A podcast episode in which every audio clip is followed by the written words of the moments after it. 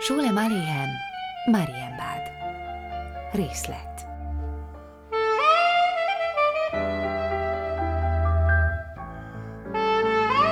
Nem regény, hanem két város, Varsó és Marienbad közötti 36 levélben, 14 szerelmi üzenetben és 46 sürgönyben elbeszélt bonyodalom.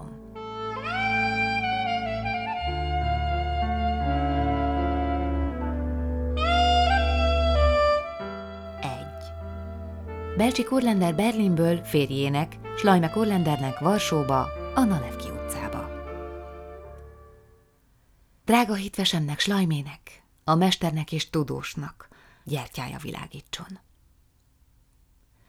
Tudatom veled, hogy egyelőre még Berlinben vagyok, és Marienbadba csak szombat után fogok tudni tovább utazni. Bár úgy lenne. Előtted nem szükséges mentegetőznöm. Elhiheted, egyáltalán nem vagyok vétkes abban, hogy egy egész héten át Berlinben kell vesztegelnem. Ha majd meghallod, mi mentem itt át, te is azt fogod mondani, hogy semmit sem lehet előre kiszámítani. Ember tervez, Isten végez. De menjünk sorjában. Arra számítottam, hogy Berlinben egy napot töltök, legfeljebb kettőt. Mennyi ideig tartott, amíg a professzornál vagyok? Jó lett volna ugyan, ha kihívom a professzor, de meggondoltam magam. Miért adj ki te 30 márkával többet? Jól jöhet az még másra is. Tőled is gyakran hallom, hogy sok pénz megy el, és hogy mostanában nem a legjobb idők járnak, stb. Épp elég ehhez hasonló megjegyzést kell hallgatnom. Ezért aztán elhatároztam, nem abban a szállodában fogok megszállni a Friedrich Strassin, amit Hávele a rokonom ajánlott. Hogy is jövök én Hávele csapnyikhoz? Hávele annyit költhet, amennyit csak akar, és senki nem szól neki, mert Hávele nem a második felesége a férjének, mint én. És a férjének nincsenek gyerekei az első feleségétől, mint az én férjemnek, és Berel Csapnyik nem reszket úgy minden garasért, mint te, és nem fél, hogy öregségére elszegényedik, mint te. Isten őriz, hogy ezt a szemedre hányam, csak komolyan mondom, hogy nem akarok neked felesleges kiadásokat okozni. Ezért szálltam meg ott, ahol tőlünk a Nalevkiről mindenki megszáll, a Perelcveignénál. Ez egy zsidó özvegyasszony, egy jó gazdasszony, és nagyon becsületes. Kitűnően főz, és nem kér sokat, és semmitől sincs messze. Tíz fennigért a Leipziges strasszén lehetsz a Wertheim áruházban, és hogy is lehetne az ember Berlinben úgy, hogy ne ugorjon be egy percre a Wertheimbe? Ha egyszer is jártál volna a Wertheimben, te is azt mondanád, hogy ez lehetetlen. A Wertheim nevet még Varsóban hallottam. De sosem tudtam volna elképzelni, hogy ilyen üzlet is lehet a világon. Mit is mondhatnék neked, drága férjem? Leírhatatlan. Ami szemszájnak ingere. És mennyi ember! Egy gobostűt se lehetne lejteni. És olcsóbbnál olcsóbb minden, pont fele annyi, mint nálunk a Nalev kiboltokban. Képzel csak el! Egy tucat zsebkendő, két márka. Egy pár harisnya, amit nálunk nem kapsz meg, még egy rubel húszért sem, itt 98 fenik. Vagy például egy falióra, 68 fenik. Nem mondom, élni azt tudnak.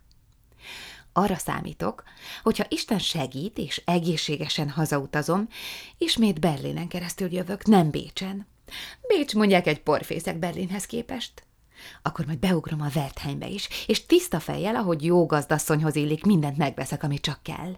Egy kevés üvegárut, némi fajanszot, és még néhány dolgot, amire szükség van otthon a háztartásban. Ezen kívül sejmet, bútort és illatszereket. A vár miatt ne fájjon a fejed, valahogy majd csak feltalálom magam. Ha vele csapnyék minden évben egész ládákat visz át. Eddig szinte semmit sem vásároltam, csak némi fehér neműt, egy pár nyári cipőt, egy kis kalapot, meg egy csupaszalak pongyolát, egy fél tucat alsószoknyát, egy zöld sejemernyőt, kesztyűket, csipkét és hímzést, meg néhány olyasmit, amire már feltétlenül szükségem lesz. És ha már egyszer a Wertheimben voltam, nem tudtam megállni, hogy ne csomagoltassak be egyúttal még egy fél tucat abroszt, két tucat szalvétát, meg egy vajköpülőt. Bánom, mint egy kutya, hogy nem fogadtam meg a tanácsodat, és nem hoztam magammal még egy pár százast. Nagy butaság volt, hogy meg akartam mutatni, nem szórom úgy a pénzt, ahogy gondolod. Pedig sokkal értelmesebb lett volna a pénzt a Wertheimben hagyni, mint a doktornál, hogy betegedjen bele. Pont Berlinben kellett nekem, doktor. Mintha nem volna belőlük elég Varsóban.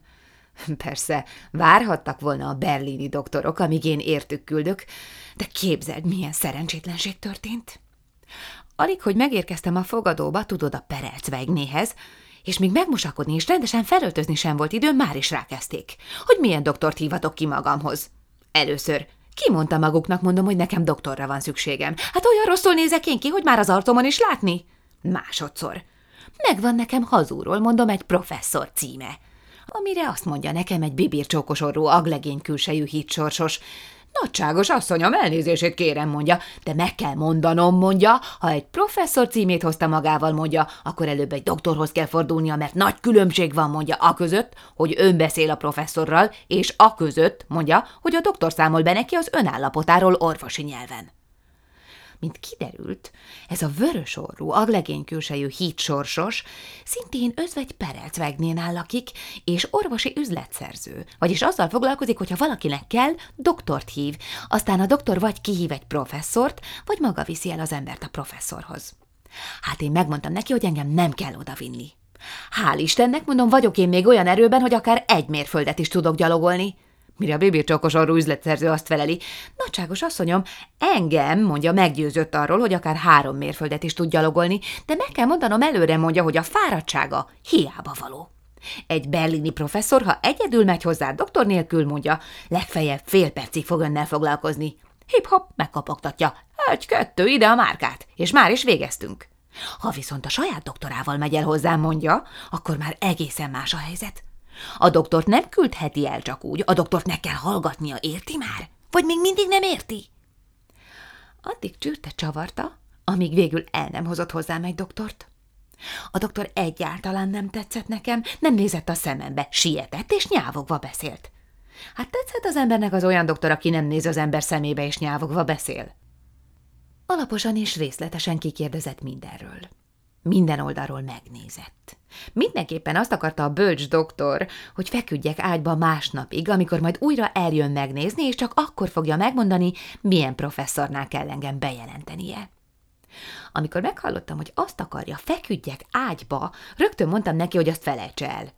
Nem azért jöttem Berlinbe, mondom, hogy itt ágyban feküdjek, el kell mennem a Wertheimbe, el kell mennem a Tichez, mondom, és mindenhova el kell mennem, mondom. Ha el akar jönni másnap, mondom, csak jöjjön. De hogy én ágyba feküdjek, mondom, ahaz nem fog menni. Úgy látszik, azt gondolta, bepalizott valakit a Nalevkiről, és majd kiszedheti belőlem a márkát. Én viszont gyorsan átláttam, hogy nem egy doktorral, hanem egy piócával van dolgom. Hogy miért? Arra is mindjárt rátérek. Hogy mire képes egy ilyen vérszapó, az embernek a haja is égnek áll tőle. Másnap reggel elmentem vele a professzorhoz. Kiderült, hogy ez egyáltalán nem az a professzor, akit Hávele csapnyik írt fel nekem. Ez egy egészen más professzor, aki egészen más betegségekkel foglalkozik.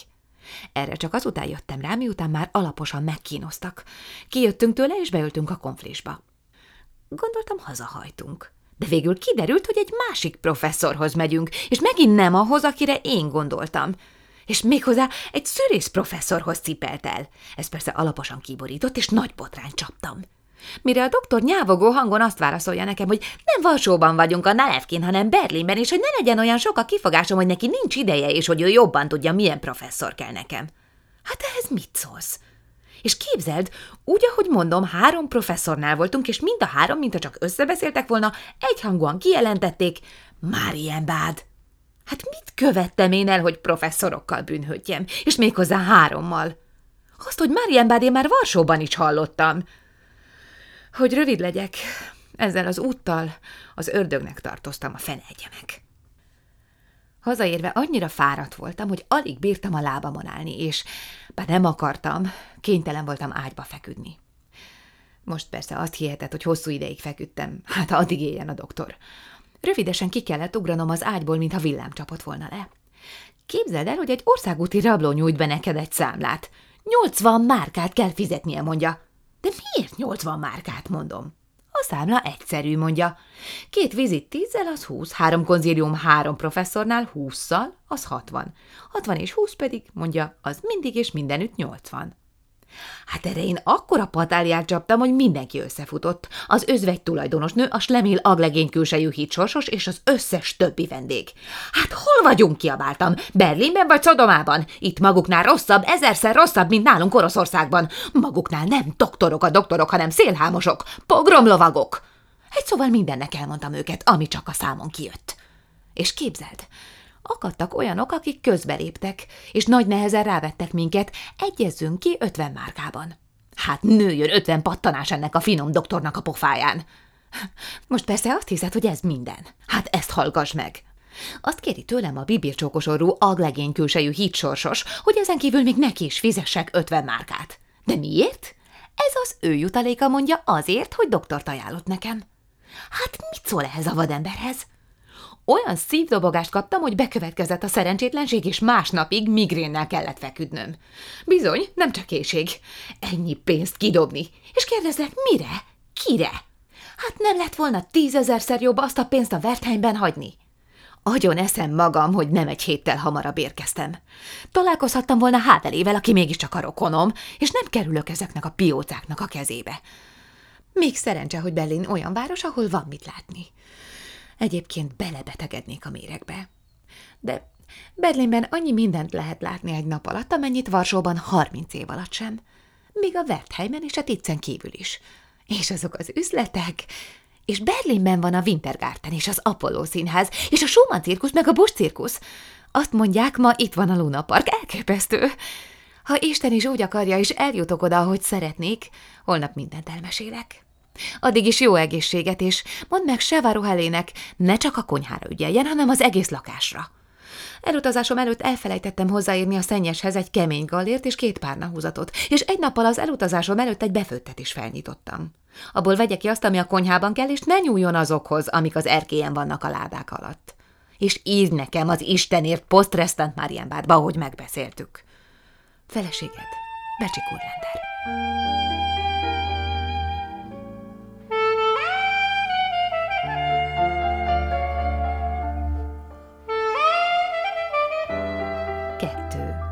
Schleimek úrlender Varsóból a Nelevki utcából barátjának, Haim Szorókernek Marienbádba. Kedves barátom, Haim. Barátom. Egy kis szívességet kérek, azaz nem is kis szívességet, hanem tulajdonképpen nagy szívességet. Egy nagyon nagy szívességet, kedves barátom. Nagy szerencsétlenségért. Belcsikém Marienbádba utazott. Hogy miért hirtelen Marienbádba teszem fel magamnak mindjárt a kérdést. Ő azt mondja, nem egészséges, és szüksége van Márienbádra. És a doktor is azt mondja, hogy nem egészséges, és szüksége van Márienbádra. És ha ketten is azt mondják, hogy a harmadik részeg, akkor annak mindenképpen le kell feküdnie aludni. Én azonban bizalmasan közlöm veled, és kérlek ezt feltétlenül maradjon köztünk, hogy tudom, mi van e mögött a Marienbád mögött. Az, hogy a csapnyikné őnagysága Marienbádba utazik, és akkor miért ne kellene Kurlenderné őnagyságának is Marienbádba utaznia? Berel csapnyikhoz mér engem. Nyilván nem tudja, hogy azt, amit egy csapnyik megengedhet magának, azt én nem engedhetem meg magamnak. Csapnyik lakhat egy teljes évig a legszebb lakásban, mint egy császár, és elfelejtheti, hogy lakbért is kell fizetni. Amikor csapnyik tőlem bérelt lakást, ne forduljon elő többé, azt hittem tüdővészt kapok tőle. Minden nap rendelt valamilyen javítást, velem meg úgy bent, mint egy házmesterrel. Mást úgy rúgtam volna ki, hogy a lába sem éri a földet, de az ő esetében mély lélegzetet vettem és hallgattam. Belcsi kedvéért. És hogy miért? Azért, mert Hávele és az én Belcsim harmadunokat testvérek, tehát szegről végről rokonok. Hogy én az alatt az egy év alatt mi mindent láttam Berel csapnyik körül, azt egy teljes hétig mesélhetném. Berel csapnyik, amikor a mészáros jön hozzá a számlával, csak a fejét dugja ki az ajtón. Micsoda szemtelenség, hogy itt a mészáros a számlával. Csapnyiknéhoz pedig annyit járnak az üzletekből kasszírozni, hogy két cipőt is elkoptatnak, ameddig abban nem hagyják. Nem a szabokról és a cipészekről van szó, mert azok tudják, hogy a csapnyikné önagyságához nem megy az ember pénzért, mivel úgysem kap. Hát mit akarsz még? Nemrégiben vacsorát adtak. Csapnyiknénak volt a névnapja, éppen mielőtt elutazott Márienbádba. Azt kellett volna látnod, hogy ott mi volt. Én nem voltam ott, de Belcsikém elmesélte, hogy a lakom a két lányás kövőjére is elég lett volna. Az ételt Hexelman vendéglőjéből rendelték, fejedelmi vacsora volt, hús, hal, sültek, bor, sör és amit akarsz, csak úgy pokkantak a dugók. Pincérek szolgáltak fel, zsidóknak legyen mondva, és mint ilyenkor szokás, bankot játszottak. Természetesen csapnyik nyert. Igazán ismeri a mesterségét. Belcsikém azt meséli, hogy a bankban csak úgy hemzsegtek a százasok. Ennek tacára, amikor másnap reggel Hexelman megjelent a számlával, annyira kinevették, hogy szégyelte megmondani, miért jött. De minek is beszélek én most csapnyikékról, majdnem megfeledkeztem a kérésemről. Kérésem tehát a következő. Mint hogy Belcsikém életében először utazik külföldre, nem ismeri ott ki magát, nem tudja a nyelvet. Légy szíves, segíts neki. Ajánl neki megfelelő szállodát, jó doktort, kóser vendéglőt, egy szóval légy olyan a számára, mint egy idegenvezető. Erről jut eszembe. Szeretnélek megkérni, figyelj oda, kivel találkozik ott, kivel jár össze. Azt akarom, te megértesz, hogy tartsa egy kicsit távol magát Csapnyikné őnagyságától. Tulajdonképpen mi bajom van nekem Csapnyikné őnagyságával? Egyetlen üzletemet se tette tönkre. De nem akarom, hogy Belcsikém sülve-főve együtt legyen Csapnyikné őnagyságával, még ha harmadunok a testvérek is. Nem akarom, hogy gyámkodjék fölötte. Hogy amit csapnyikné őnacsága mond, az legyen a jó. Hogy amit csapnyikné őnacsága felvesz, az legyen a szép. Hogy amit csapnyikné őnacsága lát, azt rögtön ő is akarja. Hidd el nekem, kedves barátom, nem a pénz érdekel engem. Tudod, hogy nem vagyok annyira zsugori. Isten őriz. Az én belcsim, ha kell neki, toronyórát is kap lánccal, mert a második feleségem. Azt mondják, a második feleség és az egyetlen leánygyermek mindent megkaphat, amit csak akar. Akkor hát miről van szó? Nem akarom, hogy a feleségem terhére legyen másoknak. Még csak az kellene nekem. Nincs elég ellenségem van a Levkin, aki egy kanálvízben megfojtana. És azt beszélik, hogy amióta elvettem Belcsit, azóta bosszút akarnak állni rajtam. Nem tudom miért. Mint ha valakinek is a becsületét csorbítottam volna, vagy a keresetét. Azt mondják azért, mert Belcsi a menyem lehetne. Hát mondd meg, mi közük hozzá? Egyszerűen tönkre akarják tenni az életünket. Kérdezlek, mit ártottam én nekik?